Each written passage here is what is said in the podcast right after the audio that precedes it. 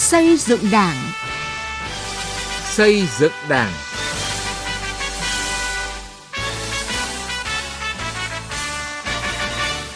Xin kính chào quý vị và các bạn. Thưa quý vị và các bạn, chương trình xây dựng Đảng hôm nay xin chuyển đến quý vị và các bạn những nội dung chính sau. Tăng cường vai trò lãnh đạo của Đảng với công tác gia đình. Xây dựng chủ nghĩa xã hội hướng đến sự công bằng bình đẳng, đảm bảo tốt nhất cuộc sống của nhân dân.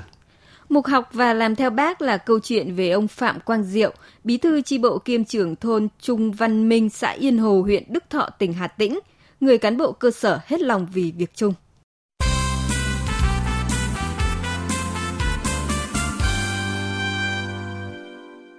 Thưa quý vị và các bạn, ngày 24 tháng 6 vừa qua, thay mặt Ban Bí thư, ông Võ Văn Thưởng, Ủy viên Bộ Chính trị, Thường trực Ban Bí thư, ký ban hành chỉ thị về tăng cường sự lãnh đạo của Đảng đối với công tác xây dựng gia đình trong tình hình mới. Mở đầu chương trình xây dựng Đảng hôm nay, chúng tôi giới thiệu về các nhiệm vụ trọng tâm được nêu trong chỉ thị này. Sau khi nêu bật những thành công hạn chế sau hơn 15 năm thực hiện chỉ thị số 49 của Ban Bí thư khóa 9 về xây dựng gia đình thời kỳ công nghiệp hóa hiện đại hóa đất nước, chỉ thị nêu rõ nhằm đẩy mạnh công tác xây dựng gia đình trong tình hình mới, xây dựng gia đình no ấm, tiến bộ, hạnh phúc, văn minh theo nghị quyết Đại hội 13 của Đảng. Ban Bí thư yêu cầu các cấp ủy, tổ chức đảng, chính quyền, mặt trận Tổ quốc và các đoàn thể thực hiện tốt một số nhiệm vụ giải pháp trọng tâm sau. Một, tiếp tục nghiên cứu quán triệt chủ trương, đường lối của Đảng, chính sách pháp luật của nhà nước về công tác xây dựng gia đình, nhận thức đúng về vai trò tầm quan trọng của gia đình và công tác xây dựng gia đình trong tình hình mới – xác định gia đình là một trong những nhân tố quan trọng quyết định sự phát triển bền vững đất nước. Gia đình là đối tượng tác động, thực hiện và thụ hưởng chính sách phát triển kinh tế xã hội, xây dựng gia đình ấm no, tiến bộ, hạnh phúc, văn minh là một trong những nội dung quan trọng yêu cầu xuyên suốt của sự nghiệp đổi mới phát triển đất nước. Các cấp ủy, tổ chức đảng phải thường xuyên lãnh đạo, chỉ đạo công tác xây dựng gia đình, phát huy vai trò trách nhiệm người đứng đầu các cấp về công tác xây dựng gia đình – cán bộ đảng viên phải nêu gương và vận động nhân dân tích cực tham gia xây dựng gia đình hạnh phúc, tiếp tục xây dựng và nhân rộng các mô hình văn hóa tiêu biểu, nền nếp, ông bà cha mẹ mẫu mực, con cháu hiếu thảo, vợ chồng hòa thuận, anh chị em đoàn kết, thương yêu nhau, đề cao vai trò của gia đình trong nuôi dưỡng, định hướng giá trị, giáo dục thế hệ trẻ, kiên quyết đấu tranh chống lối sống thực dụng, tệ nạn xã hội, bạo lực gia đình, xóa bỏ các hủ tục, tập quán lạc hậu trong hôn nhân và gia đình, khắc phục bệnh thành tích, hình thức trong công tác xây dựng gia đình. Hai là tiếp tục hoàn thiện hệ thống chính sách pháp luật về gia đình, theo hướng lấy hoạt động của gia đình làm trọng tâm, bảo đảm sự gắn kết xã hội và vai trò của gia đình. Các chính sách về gia đình phải hướng đến mục tiêu xây dựng gia đình no ấm, tiến bộ hạnh phúc, văn minh, chú trọng đến đối tượng trẻ em và người bệnh tật cao tuổi, xây dựng danh mục dịch vụ công thuộc lĩnh vực gia đình, phát triển hệ thống cung cấp dịch vụ xã hội cơ bản đối với gia đình – hỗ trợ gia đình phát triển bền vững, hạnh phúc và thực hiện bình đẳng giới. Huy động các cá nhân, tổ chức xã hội, cộng đồng tham gia cung cấp dịch vụ gia đình và chăm lo giúp đỡ hỗ trợ các gia đình nghèo khó khăn, bảo đảm gia đình được tiếp cận dịch vụ xã hội cơ bản công bằng, bình đẳng, thuận lợi gắn việc thực hiện công tác xây dựng gia đình với đề án tổng thể phát triển kinh tế xã hội vùng đồng bào dân tộc thiểu số và miền núi, chương trình mục tiêu quốc gia giảm nghèo bền vững, chương trình mục tiêu quốc gia xây dựng nông thôn mới. 3. Nâng cao năng lực quản lý nhà nước về công tác xây dựng gia đình, xây dựng phát triển hệ giá trị gia đình Việt Nam trong thời kỳ mới, xây dựng chiến lược phát triển gia đình Việt Nam giai đoạn 2021-2030 định hướng đến năm 2045, chương trình giáo dục quốc gia về gia đình, chương trình giáo dục đạo đức, lối sống trong gia đình và các chương trình dự án hỗ trợ xây dựng gia đình hạnh phúc – xây dựng dữ liệu số quốc gia về gia đình làm cơ sở cho việc hoạch định chính sách, chương trình, kế hoạch phát triển kinh tế xã hội, nâng cao chất lượng hoạt động hỗ trợ gia đình tiếp cận các nguồn lực xã hội, ưu tiên đầu tư cho nghiên cứu khoa học về gia đình, hoạch định, tổ chức thực hiện và đánh giá chính sách về gia đình, sáng tác các tác phẩm văn học nghệ thuật về chủ đề gia đình, đổi mới, kiện toàn tổ chức bộ máy quản lý nhà nước về gia đình, bảo đảm tinh gọn, hiệu quả, thống nhất, gắn kết với các lĩnh vực dân số, bình đẳng giới và trẻ em, tập trung đào tạo bồi dưỡng nhân lực làm công tác gia đình theo hướng tích hợp, đa ngành, phân định rõ đào tạo chuyên môn và cán bộ quản lý công tác gia đình. Bốn là đẩy mạnh đổi mới công tác phổ biến tuyên truyền giáo dục chính sách pháp luật về hôn nhân và gia đình, các chuẩn mực giá trị văn hóa gia đình, kiến thức kỹ năng xây dựng gia đình, các rủi ro đối với gia đình, giúp người dân chủ động phòng ngừa các ảnh hưởng tiêu cực đến gia đình,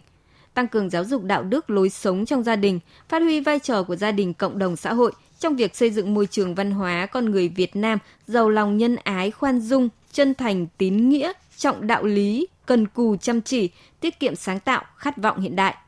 nâng cao hiệu quả tính thiết thực trong xây dựng gia đình văn hóa gắn với phong trào toàn dân đoàn kết xây dựng đời sống văn hóa và cuộc vận động toàn dân đoàn kết xây dựng nông thôn mới đô thị văn minh.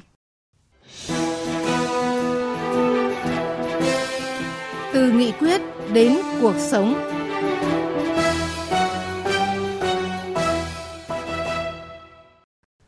Thưa quý vị và các bạn, công bằng xã hội là một chủ trương lớn, quan điểm nhất quán của Đảng ta thể hiện bản chất nhân văn tốt đẹp của chế độ xã hội chủ nghĩa mà Đảng, Nhà nước và nhân dân ta đang xây dựng. Trải qua hơn 35 năm tiến hành công cuộc đổi mới, 30 năm thực hiện cương lĩnh xây dựng đất nước trong thời kỳ quá độ lên chủ nghĩa xã hội, lý luận về đường lối đổi mới về chủ nghĩa xã hội và con đường đi lên chủ nghĩa xã hội ở nước ta ngày càng được hoàn thiện và từng bước được hiện thực hóa, nền kinh tế đất nước tăng trưởng liên tục và tương đối ổn định, cơ cấu kinh tế theo định hướng xã hội chủ nghĩa chuyển dịch theo hướng tích cực, đời sống vật chất và tinh thần của nhân dân được cải thiện. Trong đó, công bằng xã hội luôn được đảm bảo, thu hẹp và loại trừ những bất công trong xã hội. Tiến Anh, phóng viên Đài Tiếng nói Việt Nam có bài đề cập. Dẫn lại đoạn văn trong bài viết, một số vấn đề lý luận và thực tiễn về chủ nghĩa xã hội và con đường đi lên chủ nghĩa xã hội ở Việt Nam của Tổng Bí thư Nguyễn Phú Trọng. Chúng ta cần một xã hội mà trong đó sự phát triển là thực sự vì con người, chứ không phải vì lợi nhuận mà bóc lột và trà đạp lên phẩm giá con người. Chúng ta cần sự phát triển về kinh tế đi đôi với tiến bộ và công bằng xã hội, chứ không phải gia tăng khoảng cách giàu nghèo và bất bình đẳng xã hội. Chúng ta cần một xã hội nhân ái, đoàn kết, tương trợ lẫn nhau, hướng tới các giá trị tiến bộ nhân văn, chứ không phải cạnh tranh bất công. Cá lớn nuốt cá bé, vì lợi ích vị kỷ của một số ít cá nhân và các phe nhóm. Xây dựng chủ nghĩa xã hội là xây dựng xã hội đồng thuận, công bằng, là lợi ích không chỉ tập trung vào một nhóm người. Phó giáo sư tiến sĩ Hồ Trọng Hoài, nguyên viện trưởng Viện Chủ nghĩa xã hội khoa học, Học viện Chính trị Quốc gia Hồ Chí Minh cho rằng, đây là mục tiêu xuyên suốt của công cuộc xây dựng chủ nghĩa xã hội mà Đảng ta khởi xướng và kiên trì thực hiện và cũng đạt được những kết quả tích cực. Công bằng là một trong những giá trị lớn mà Đảng ta theo đuổi và không chỉ Đảng ta theo đuổi. Tôi nghĩ đây là một giá trị lớn mà nhân loại đang theo đuổi. Trong quá trình lãnh đạo cách mạng Việt Nam, đặc biệt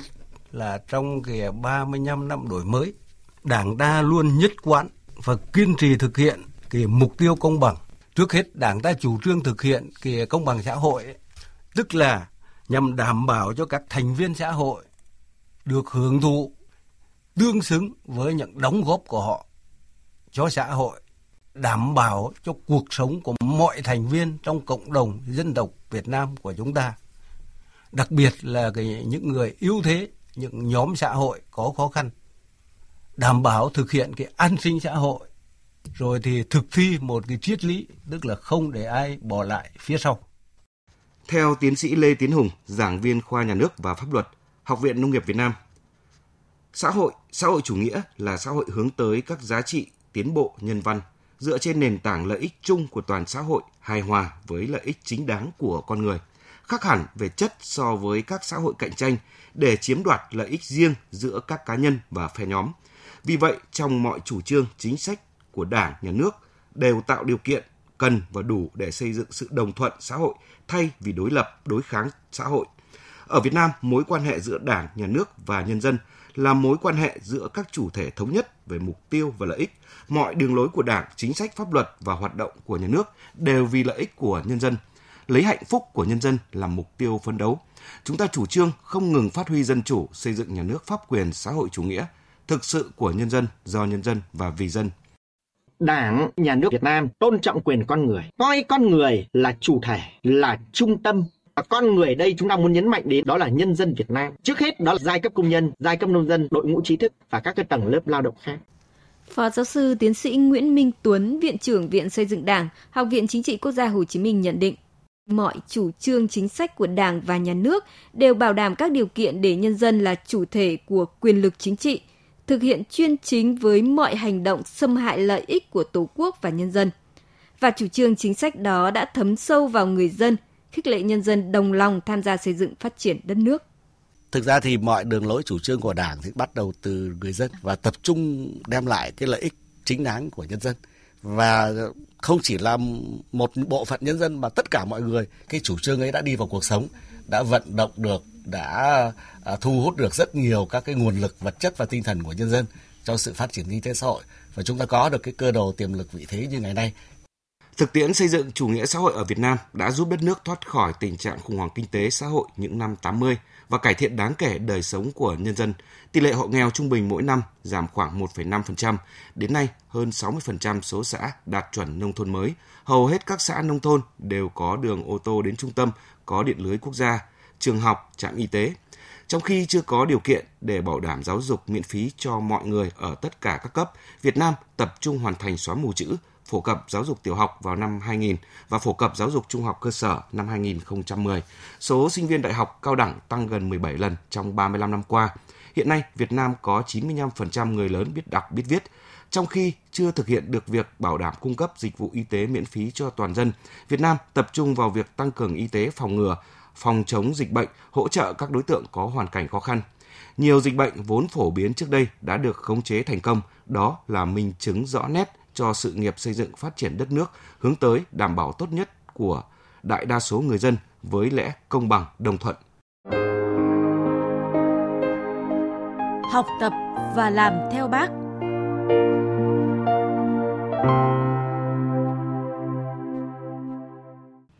Thưa quý vị, thưa các bạn, hơn 20 năm đảm nhận vị trí trưởng thôn, nay là bí thư tri bộ trưởng thôn Trung Văn Minh, xã Yên Hồ, huyện Đức Thọ, tỉnh Hà Tĩnh.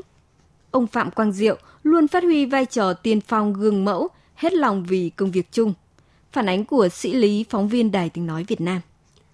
Sau khi xuất ngũ trở về năm 1982, ông Phạm Quang Diệu tích cực tham gia các hoạt động ở địa phương.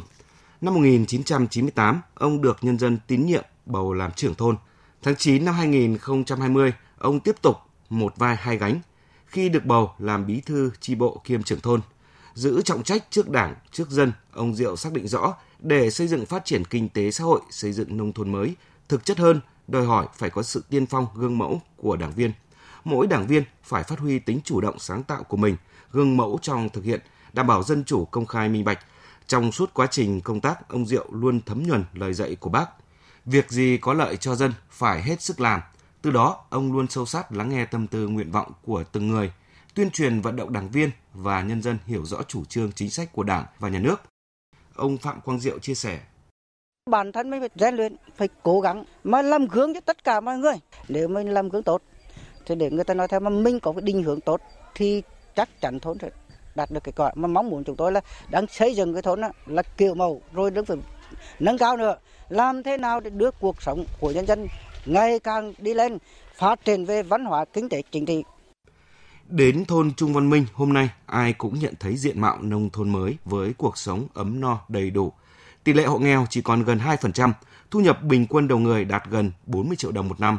Đời sống vật chất tinh thần ngày càng nâng cao, người dân càng tin tưởng vào sự lãnh đạo của cấp ủy chính quyền địa phương, trong đó có vai trò của người bí thư tri bộ, trưởng thôn Phạm Quang Diệu. Bà Võ Thị Thanh Nga, người dân thôn Trung Văn Minh và ông Trần Hải, bí thư đảng ủy xã Yên Hồ, huyện Đức Thọ đánh giá cao vai trò và sự đóng góp của bí thư tri bộ Phạm Quang Diệu. Trong uh, quá trình uh, xây dựng khu dân cư mẫu thì bác Diệu là một người rất là nhiệt tình hăng say và sâu sát đi với bà con nhân dân đem lại cái phóng trào mạnh vai trò trách nhiệm của đồng chí Diệu trong cấp ủy thì luôn luôn là bám sát chỉ đạo bám sát công việc của ngài để thực hiện các nhiệm vụ. Chúng tôi đánh giá với vai trò đồng chí Diệu vừa là hai nhiệm vụ mà cũng phải nói rằng rất tích cực trong cái nhiệm vụ xây dựng khu dân cư nông thôn mới. Bằng sự tận tụy, gương mẫu, tích cực của những đảng viên đi đầu tại cơ sở, bí thư, trưởng thôn Phạm Quang Diệu đang góp phần đưa nghị quyết của Đảng vào cuộc sống, mang lại cuộc sống ấm no, hạnh phúc cho quê hương. Quý vị và các bạn vừa nghe chương trình Xây dựng Đảng. Chương trình hôm nay do biên tập viên Sĩ Lý biên soạn và thực hiện. Xin chào và hẹn gặp lại quý vị.